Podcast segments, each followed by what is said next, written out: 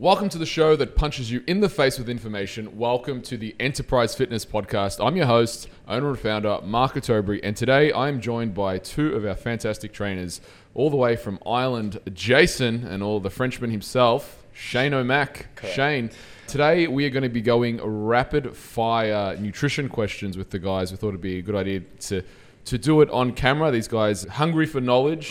They've got some great questions, so I know this show's going to go in all in every which direction. So strap in and enjoy. But before we get into the meat and veg of it, because it's a nutrition ep- episode, meat and veg, haha. Jason, do you want to tell us a little bit about yourself for those who haven't seen you in the studio? Hey guys, uh, my name's Jason. Been in the fitness industry for about for about seven, eight years, and I'm just new on the enterprise team for about maybe four months now. Really excited to be here. Hi, I'm Shane. I'm from the island of Mauritius. Represent. I speak French. I speak Creole. I've been in the fitness industry for three years now, but I've always lived and breathed fitness since since I was young. Yeah, and I've been at Enterprise for what a month now. Pretty so young. Yeah. You guys, but what they make up for what you guys have so much. I was gonna say what you don't have any experience of. Say some of the guys who've been here, say James, like almost like ten years. He's eight years, I think. You guys make up with the enthusiasm. You guys are just awesome questions, seeing on the floor, seeing you do what you do, and also. You just fit our culture like a glove. You're already giving Hemming shit, so big win. And you're giving me shit as well. It's great. I love it. All right, so let's get into the nutrition Q and A of what we've got in store for today. Who wants to kick us off? I know you guys did a rock paper scissors. Shane, Yep. All right, Yeah. I'll go. But just before we begin, uh, question: Would you rather be skinny with abs or jacked but fat? You asked me this before. Did- Yeah, no, you asked me a different one. Would I rather have? Would I rather? The one you asked me before was, would I rather have big arms or big legs? Mm. And my answer to that was big legs. Why? Because if I had, if I have big legs, then I have got my own inner confidence because then I can still squat heavy and deadlift heavy. Whereas if I've got big arms, I know that I'm not really that strong. I just look strong. Really? Whereas if I have big legs, I know that I'm actually. I've got a big. I've got a strong lower back, strong Mhm. core. I know that I'm strong. And I've got that inner self confidence, which Yeah. will make me look bigger than I really am because Right. confidence shines. Yeah, So yeah, that's my answer for that one. So Mhm. big legs. But then you asked me, would I rather be skinny, With abs or uh, big but fat? big but fat? Yeah. Like it's a choice. Definitely big but fat. You? Uh, I'd rather be skinny with abs. Oh no way. big but fat. Big but fat. I'll any take that. You? Yeah, Really? Oh, definitely. 100 percent. What about inflammation? Yeah, but Well, what kind uh, of big? Yeah, we're talking like strong. Um, when you say big but fat, I'm like Yeah. strongman big, right? Right, yeah. Like- with a big belly and stuff. Yeah, well, if you're Eddie Hall, who really cares? Yeah, true. Yeah, yeah. Like- I mean, he's trimmed down now, so he's, he's all right. Yeah, I know exactly. so you, you always have the option if you're big but fat. You always have the option of trimming down. Yeah. So it's harder to build is it- muscle. well, you, could, you could argue the same thing with skinny, right? The It takes a muscle. little bit of time to, to build muscle, but that's my personal preference. What feels heavier, 20 kilo of rubber or metal plate? So you're saying like the rubber plates, the rubber plates or the powerlifting plates feel heavier? For sure, the powerlifting plates feel heavier because there's there's less of it. Yeah. But it's a smaller, like it's a small, it's more compact. But it's the same when it's on the bar. But Mhm. when you're holding the plate because it's more compact, it feels heavier because it's a Right. smaller disc. But Okay. I like to use the Eleiko calibrated powerlifting plates for most things because Mhm. they're calibrated. So when you pick up 25 kilos, it's, it's exactly 25 kilos because that's what they're using in competition. If you went to go break a record, you'd be probably using Eleiko plates, right? Yeah, mm-hmm. yeah. Yeah. Cool, cool. Yeah, Jason? Yeah, okay. I'll ask the first nutrition question then. yeah. So, what are your thoughts on mealtime for body composition? That's a really good question. Mealtime for body composition. Look, what has been shown is that you can achieve your results in a number of different splits, whether it's two meals, three meals, four meals, five meals. So, in the scheme of things, so long as you're equating for protein Mm-hmm. and equating for calories, where does it lie in terms of the hierarchy of importance and do you need to do it? I would say it becomes more relevant as a how do you say the psychology aspect of getting someone to stick to their nutrition and fit in with their lifestyle because certainly you can have results any which way. I do prefer having feedings from the perspective of protein simulation, more smaller and regular feeds. Although there is evidence to show that you can have bigger feeds, and that also optimizes because if you're having more space, it's one of those things you're still going to have over the over the course of the day. You're still going to have the same insulin response and protein synthesis. It's just if you, you the, the body's always chasing homeostasis and that hormetic adaptation in the sense that it's always if you undercompensate somewhere, it's going to overcompensate somewhere else. If you're steady consistently, so I think the biggest thing I would say for meal timing is that you get super consistent. So if you're going to do three meals, you, you stick to three meals for a, period of time. If you're going to do five meals, you stick to five meals rather than do a week at five meals, a week at three meals, a week at four meals. I would stick to something get your body because that's the other thing uh, about transit time as well is it loves routine it loves rhythm. So if you're constantly eating in the middle this is why i don't like snacking. If you're eating in the middle of meals and just eating at random times I, i'm a big believer more so than meal timing i'm a huge advocate of routine and setting up structure around people's diet. Then, then the question is it better to do three four five six? And i, I don't think there's that's as relevant as setting up an initial structure of this is how many days this is how many times you eat. And then again making sure that you equate for protein making sure you equate for calories those two things for sure are going to have a big impact on your body composition. How you split that much less. Mm. the only other caveat i'd say to that is if you do train very hard uh, you would be looking at because weight training is an anaerobic exercise right? Like you, you're going to get yourself into into a hole like you're going to use up energy. So making sure that you are fueling your workouts and not lightheaded in the middle of a set. So perhaps there's going to be peri uh, workout nutrition like pre-carbs post-carbs pre-carbs intra-carbs post-carbs so that's where your as long as your nutrition and meal timing is supporting your workouts then i don't really see how you structure that as as much of an issue Yep. Hmm. yeah Yeah. Question. While we're on meal frequency, is there such a thing as too many meals per day? you can always take things to the extreme, right? well, like ten meals. Yeah. The yeah, I, th- I think depends what they constitute as meals, right? I think probably the, the dumbest diet that I've done ever.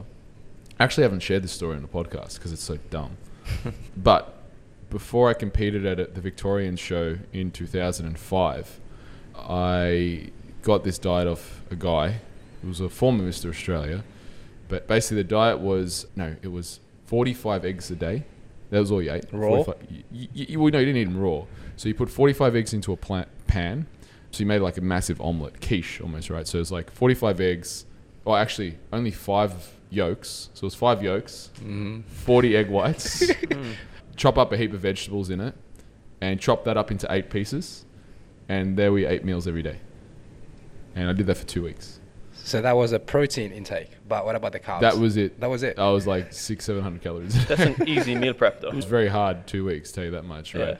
Yeah. I, surprisingly, didn't look that bad, Hmm. right? Like I didn't look too bad. It didn't flatten out as much as I thought I would.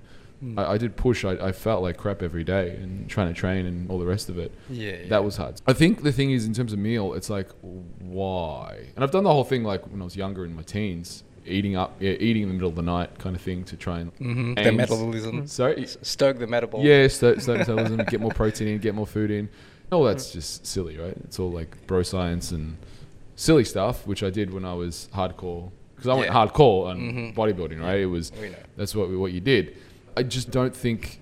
I think it's not a big rock; it's a little pebble at best. And the routine aspect of it is what you need. And can you eat two meals? Yeah, certainly you can upset anything. Thing that you want to ask is what's best for your digestion. And digestion is somewhat measurable in the sense that do you poop regularly? And how is your poop? Do you pass it? Do you have a lot of stools? Like a lot of bodybuilders, they fart like troopers and they can't stop farting. Dude, that's not normal. You're eating too much protein or you're having too much fiber. There's something wrong with your nutrition because healthy people look good, but there's a lot of people who look good that aren't healthy. In that case, I would say certainly you want to use the feedback of what is actually happening digestively in your workouts, how you feel. Because who wants to go to the gym and be farting the whole time? Who wants to go anywhere and be farting? It's not comfortable for the person. It's not comfortable for people around you. But it's an an indicator to say that something that you're doing in your nutrition plan is not working. Like you're pushing this too much, and your body's now rejecting it. I think the answers around these things, how many meals to eat, how many meals not to eat, I think there is nuance depending on the person, for example, and what causes digestive distress. But I think stopping and getting that biofeedback of what is happening for you tells a lot more. I know like, I'm usually optimal about five. Not it's not really five meals. Like I have what three proper meals and two of them a, a shake and a dessert, which is like berries and nut butter. I wouldn't really call that last meal a meal because all I'm eating is berries and nut butter. It's like kind mm. of a after dinner kind of dessert replacing the shake that I was having, right? And one of them's a shake. So I have three proper meals. I know that that's good for me, right? That I'm happy. I'm not hungry. I don't have gas. Digestion's good. Bowel movements are good. Now that's not going to work for everyone. Some people may get real, they may crash and may need to eat more regularly. Others, hmm. they might be good with three meals. So there isn't a, I think people want a hard answer to that. And the truth is like, it's biofeedback. That's what's going to give you the answer. Yeah. Yeah. Jason. Yeah, perfect. Just on that note as well. So we're talking about meal timing and stuff. What's your opinion on calorie timing? Calorie timing. Calorie timing. So we work out, and let's say our anabolic window stays open for a day or two. Would you distribute your calorie, the majority of your calories after your workout and even into the next day? Or would you even bother with that? Yeah, so this is really inter- another interesting question because if you look at that, Mario uh, Di Pasquale, he wrote the anabolic window and he's a very smart guy and probably he's a bit older. He's like 90s, 2000s. Hmm. He's a bit older now. I think he's in his 60s, 70s. And he was friends with my mentor, Charles Poliquin. Anyway, the guy published a lot of fascinating stuff. And one of the things was debunking the anabolic window. And he showed that, and number one, he pointed out that the anabolic window, people conflated it and showed that it's all related to glucose. So you definitely can increase the amount of glucose that you uptake after training. That's true. So if the goal is to refuel the glycogen inside the muscle, then ideally, yeah, you, you are going to do that after the workout because you're going to be more sensitive. Insulin is more sensitive. The glucose receptor cells are more sensitive to uptake glucose and carbohydrate. So that's true. But that doesn't mean the anabolic window or you're going to synthesize more protein directly straight after. So what he found in his research was that the window, as you said, stays open for actually days, and you can actually increase the amount of overall nutrients that you're taking. It's interesting. I will say from that's looking at research and saying where does this come from. There's the uh, endurance athletes, which it was originally based on, and then there's bodybuilders who want to perform. I think then you just also have to use principle first based thinking in the sense that if I do want to put on size, there are only so many hours in a day that I can eat. And if I eat a big meal, I just ate before this podcast, I'm probably not going to want to eat until six o'clock, five o'clock, like seven o'clock, right?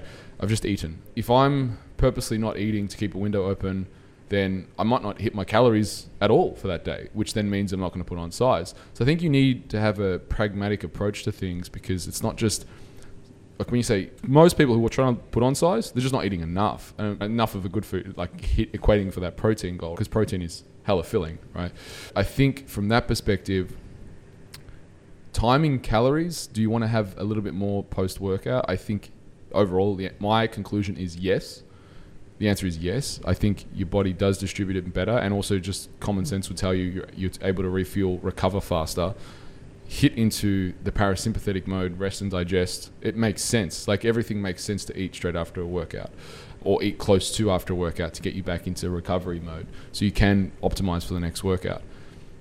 I don't know if that answers your question though. No, it does. Yeah. Yeah, I don't really put too much credence onto it other than making it fit a lifestyle. And yes, if I'm working with a competitor, say Shane, who do everything to the absolute detail, yeah, for sure he's going to have a bigger carb meal after that workout. But not because I'm trying to time calories, but because the other factors of what it does to the nervous system. If I give him more carbs, it's going to induce rest and digest. More carbs is going to help that. lethargic. So he's going to relax. It's going to lower cortisol. It's probably the big one. It's going to help lower cortisol because it's going to increase insulin. So those things, anabolic, and that's what I'm wanting to do after a workout. So it's not. I'm just trying to give you calories after the workout for calories' sake, but it's the flow-on effects as well. And the, you do. I find personally, people do recover better, and I recover better by having more food after. I feel better.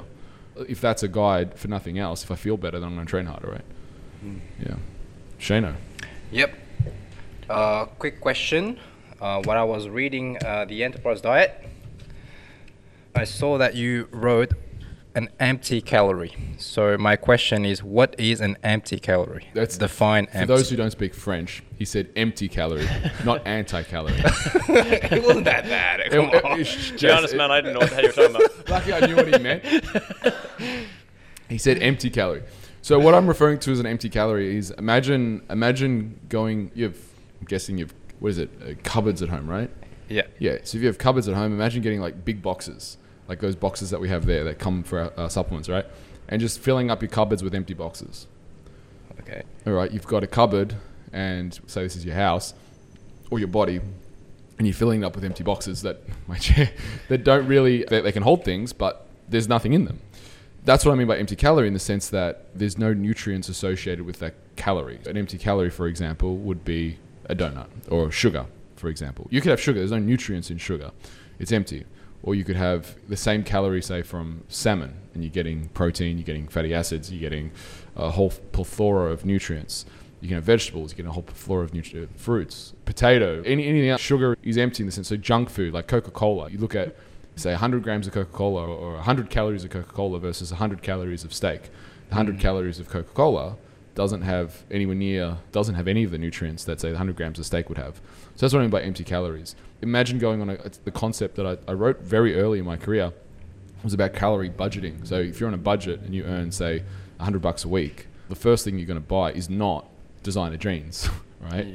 Designer jeans is the last thing that you're going to buy. For 100 bucks, you're going to budget, you're going to buy food because that's you, you, need to be on a budget because you're going to get a lot more from your food. So in this case, you can equate it to designer jeans would be the empty calorie here. It, yeah. It's not an essential thing. That's what I mean by empty calories. Mm. Does that answer yeah. your question? So if I try to actively listen, is is that sugar without the nutrients that it brings is empty? And yes. could, you could say the same thing for fats. If you're eating a very fatty thing, but it doesn't have much macro, mic, sorry, micronutrients, micronutrients, then it's empty. Yeah, so if you compare, say, margarine to butter, so margarine is empty compared to butter, which has your vitamin A, D, K, E, or your fats, a much better array of fats. The only way margarine, by the way, has fat soluble vitamins is if they fortify it. They don't fortify it, it doesn't have it in it. So it's a good example. If you compared butter, 100 calories of butter to 100 calories of margarine, there is thousand times more nutrients in that butter than there is in margarine. So you, are definitely better off having the 100 calories of butter over margarine every day of the week. Mm. Yeah. Right. So I think where the industry eats itself is the whole thing of a calorie is a calorie or a calorie is not a calorie. If it fits your macro. Yeah, if it fits your macro, because I think, and I do talk about this in my book too. When I, the section around, I think it's what chapter three, where I talk about the researchers and scientists versus coaches and practitioners. And what I say in it basically is, your scientist is always asking why something works, and your practitioner he just wants to know, and your your coach just wants to know what works and how. It doesn't really care why so much it works. So if something works, it works, and everyone's happy, right? But science will always have questions as to why something works, and I think sometimes the danger is coaches overdo their advice. Let's say, for example, eliminate all carbohydrates. Yes, you're going to have results on that, but then science will quickly point out that you don't need to eliminate carbohydrates to get a result. The reason why people get the result is because they're on a calorie deficit, right? So it's being able to sort those things out. But my point is with the empty calorie statement, when you say empty calorie to a scientist, their immediate response will be, but a calorie is a calorie. And that's true, but that's not what I'm saying, right? It's, it's like a kilometer is a kilometer. Yes, but a kilometer in the wrong direction isn't going to get you any further towards your goal. Yes, a kilometer is a kilometer, but that's not what I'm saying in that context. In the context, saying a calorie is not a calorie. A calorie is not a calorie in the sense that one has nutrients associated with it, one doesn't. It's a unit of measurement. And I think that's where people nitpick, and they nitpick because it's trendy on social media. But if you just use a little bit of common sense, you can understand the fact that a calorie isn't a calorie. If if you if you understand what, what I'm saying, yeah. you can take it as a oh, it's just a unit of measurement. But is that really what the person and the intent of what someone is saying? When I say it, no, I'm not talking about say a unit of measurement. I'm talking about how to budget people's food better and search for foods that are nutrient dense as a way to implement better advice so people are able to live better lives or have better nutrition so they get better results. Right. Yeah. Right. Shane? Yeah, yeah. you were close. He's this side. Yeah, this side. It's close. We're going to be one or the other. Yeah. Uh, just so, since we're talking about if it fits your macros, um, I want to talk about basically macro ratios. Does it really matter if you have, say, 30% of your calories come from protein, say 20% from, or 40% from fats, and then the rest then from carbohydrates? if you're getting enough, does it actually matter if those macros are different? The, yes, it does matter because it will, will, affect how people feel and their body composition. The, the first thing you need to equate for is protein. Mm. Protein across the board will definitely impact body composition that, mm. that, and and how much muscle. What's been shown muscle loss, I think it's once you start getting below that like 20% of someone's diet. Now that's not saying someone's training. That's just if you get below that uh, 20% of someone's diet or they generally will start to lose muscle mass and body composition will be affected. If you are someone who wants to grow muscle and maintain, then you're probably looking around at least 33% of your diet at, at kind of a minimum. You, would base it off your body weight times anywhere from like 1.6 generally accepted to around like 2.6. You can go as high as three if calories are really low to maintain lean muscle mass. Mm-hmm. And there's also studies that show four times body weight and with no harm, no effect, so long as you don't have any pre-existing kidney issue. But if you're healthy, it's fine to, to go that high. But uh, generally, what I would use for most people is around 2 to 2.5, 2 to 2.4 uh, generally. Once you set that calorie, and that's going to be dependent upon obviously how much how much you train, how hard you train, how big you want to get, personal preference for food as well, and then also carbohydrates. Carbohydrates, are protein sparing. How much, and also then what type of uh, activity are you doing? If you're training with weights, you will be, I would say, most people training with weights will be using a higher carb approach because that's anaerobic exercise where does keto come in? Keto is actually pretty good for your endurance athletes. Uh, believe it or not, there's a lot of research shows that, and also it makes sense because you just consume more food. It's not to say you're going to go absence of carbs, but there's a lot of very successful endurance athletes that have gone keto, or not keto, just higher fat, not strict keto, but higher fat that that's being that, that has worked for them. And obviously that's it's something that you don't have to do it that way. The keto aspect of someone's diet, where I'd recommend keto, is if you have epilepsy there's actually a lot of research to show that epilepsy is it's not an intolerance, but when it comes to pathways, there's an inhibited pathway in the brain of glucose. I can't remember where it is, but basically that uh, essentially induces seizures. So there, there is a lot of research that shows that if you're epileptic and you have seizures, a keto diet's definitely the way to go. That's where I'd apply a keto diet pretty much exclusively. Oh, actually, the only other time I'd apply a keto diet is if you have a dysbiosis or overgrowth of bad ba- gut bacteria, which would then be applied temporarily to then, and then you'd also have to go treatment at the same time of killing the bad bacteria and reflourishing the good. And that the reason for that is because bacteria grows on glucose and sugar, so you need to starve the bacteria to kill it off so it doesn't proliferate. So they're really the only times that I like keto. There are obviously people who find it as a preference, but the reason why I say that, I should preference with this. If you just look from a biological point of view or biology point of view, one molecule of ATP equals sorry, one unit of glucose equals 32 to 36 units of ATP. So it is the preferred energy source of the body for that reason. You're just going to make a whole bunch more ATP from glucose than you are from fat, which is inefficient in a sense. So that's why it's that's why I say if you're weight training, especially around your weight training, you want to make sure you have your gut. And even guys who are like cyclically keto and they do these kind of things, or who, who might have their percentage of fat higher and their carbs lower, they're still timing their carbs around, or they will time their carbs around their workout for the fact that they aren't able to train and get a pump and all these other things if carbs are too low. To answer the question directly, you need to equate for calories for sure. You need to, and some people find it easier by having higher fat because they just simply they just get satiated. But if body composition is the goal, you need to factor the protein protein comes from the Greek word prime importance or proteus, which means prime importance. So you need to factor in protein first, and then how you make up the fats and carbs can be personal preference. Personally, I like a kind of a mid split, for mo- like an iso split, so 33, 33, 33. most people do well like that, but you also get people who need super high carb diet or a slightly higher fat diet. And then it also can be seasonal as well for people. Mm-hmm. Yeah. Yep, perfect. Shano. Yes. I love my Asian food. And so my question is, what are your thoughts on MSG? MSG. what is it? Mo- monosodium, monosodium glutamate. glutamate. So it's been like it's I've been highly contested. I haven't looked at it for years, but it's been pretty highly contested as to its role. My understanding last time I looked at it, because I didn't actually write about this in the book at all, so I didn't really get into it much. But they use it as a food additive to make it more addictive most of the time monosodium glutamate is a pathway in the brain, and it can, when overstimulated, can create, I believe, more of a dope or a, a alert kind of excitatory, uh, addictive kind. Not addiction is the wrong word, but you want more of it, right? It creates that effect, almost like a dopamine hit. Obviously, in terms of food, it, I believe it's one of the additives they make to make food more moreish. So people say, for example, if you're having like potato chips or something like this, food manufacturers may add that in to make the food a bit more delicious, a bit more robust, and have a bit more flavor. But then it also has the thing in the brain because the monosodium glutamate pathway is neural stimulating and can be neural excitatory. Which yes. My question is, would you use that as pre-workout then? Well, no, because it's not sodium. No, I'd use sodium. I'd, I'd, no, I would use. You could use bicarbs pre-workout. I would use electrolytes in your body. Definitely not. I definitely. You mentioned the pathway in the brain makes you feel more excited, so Uh, that's why. I don't know enough about that to really comment to say, but I would use caffeine. I wouldn't be using monosodium. It, it, it's not in a good way. In the sense, monosodium glutamate, not in a good way. It, it- can stimulate. My understanding is stimulate pathways too much that it's, it essentially causes them to die off. Yeah. It become desensitized, which is what you don't want. So yeah, it's not a it's not like a pre-workout that's good.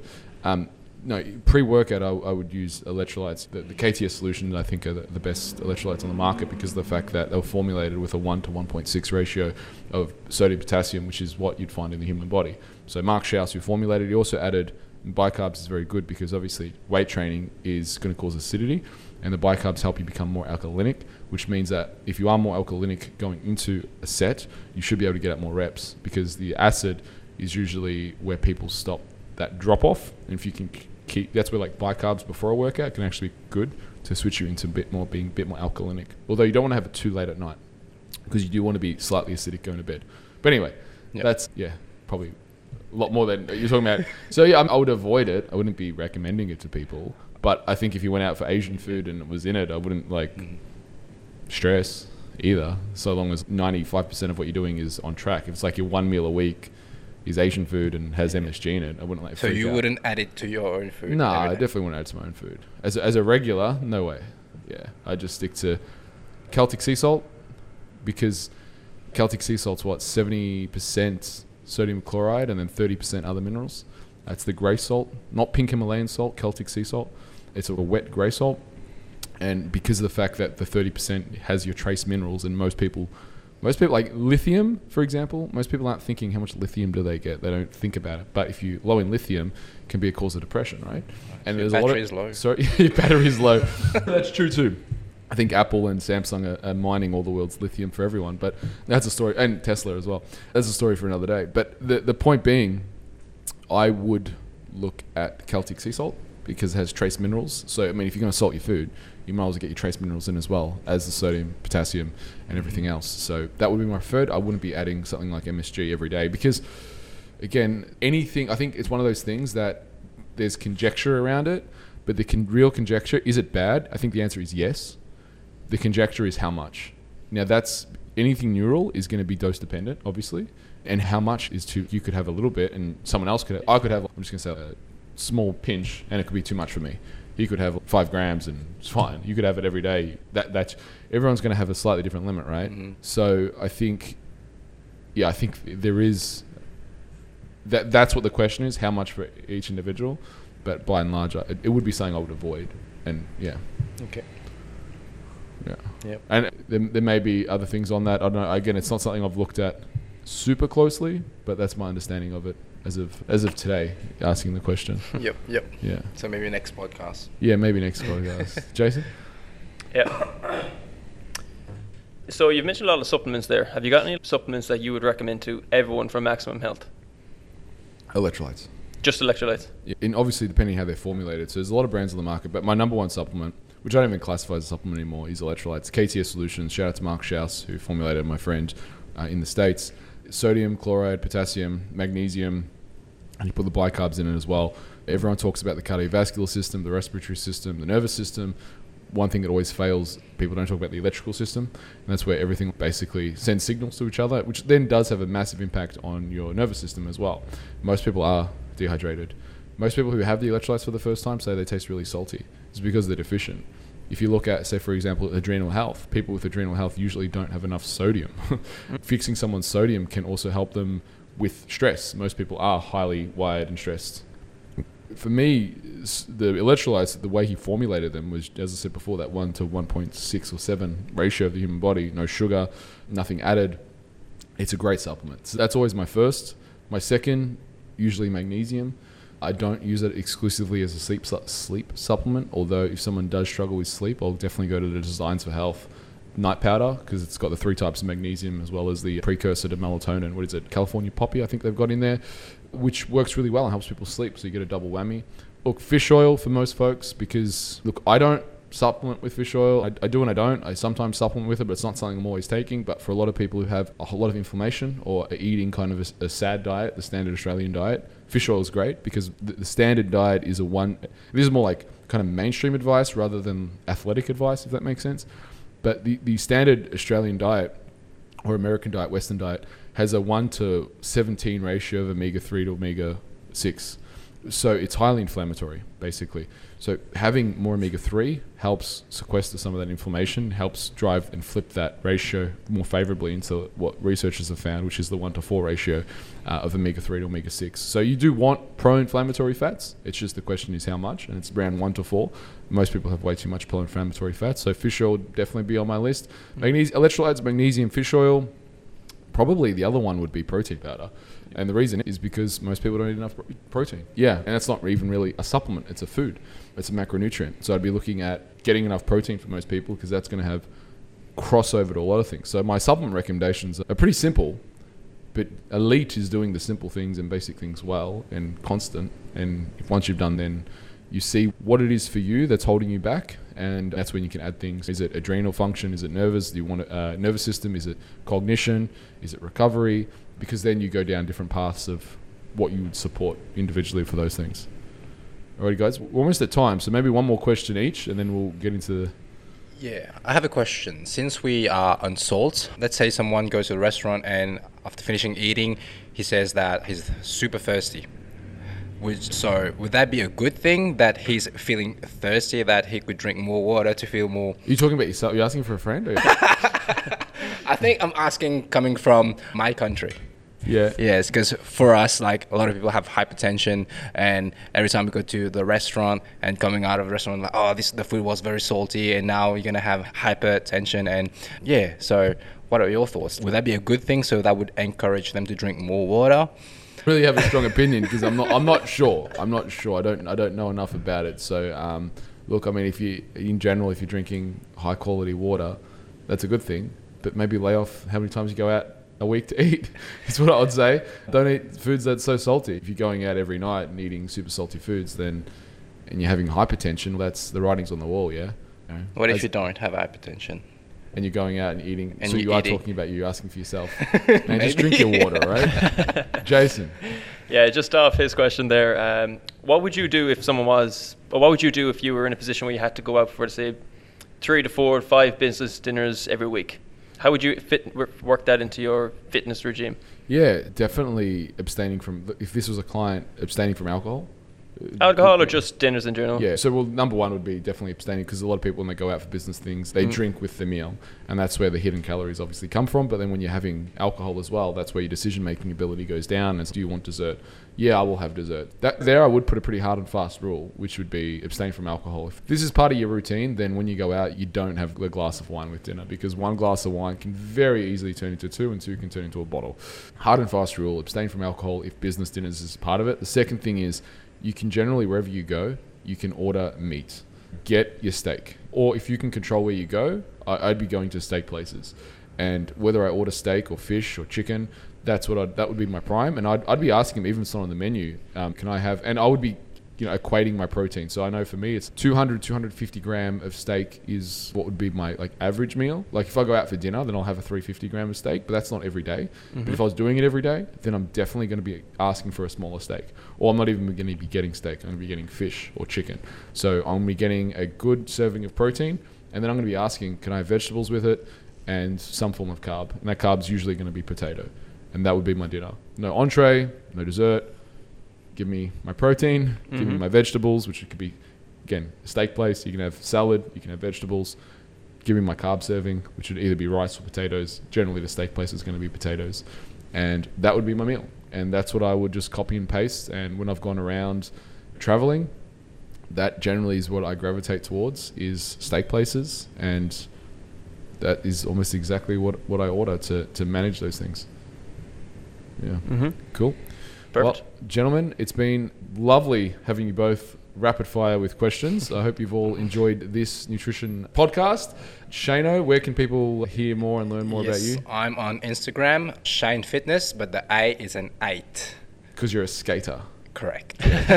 so I'm a skater. So my in Instagram for, for my skating is Shane Skate. and uh, yeah. Jason? I'm also on Instagram, Coach Jason Massey PT. You can find me there. Thanks. Where can people buy the book? If they want to know more. Mm, they can buy it at Enterprise Diet. So if you're in Australia, you can buy it at enterprisediet.com. Actually, anywhere international, enterprisediet.com and you can make, place your order there. It is on Kindle, um, so you can go on Amazon and buy it on Kindle, and it is going to be probably by the time you watch this, it will be on paperback. And then the other play, it will be on Kindle, as in you can order the paperback on Kindle as well very very soon. Probably by the time you watch this, it'll be on paperback, and the audio will come eventually. Is it with your voice? It will be with my voice, but I have no idea when it's coming out because it's going to be an awful lot of work. I've got to adapt the whole text to talk it. And obviously, we stock them here at Enterprise Fitness. And we stock them here at Enterprise. So you can come into the studio. If you're in Melbourne, come into the studio. I'll give you a signed copy. And uh, yeah. Signed copy. And my name is Mark Ottobre. I'm the owner and founder of Enterprise Fitness. Hope you've enjoyed this podcast. Make sure you subscribe to us. And if you could do me a favor, if you could leave a review, it helps so much to get these podcasts heard and seen and recommended by, uh, and even if you introduce one person to it, it, would really help and also help the person that you're recommending it to get in shape and get the right answers and get them on track. Until next time, folks, eat well, train hard, and supplement smart.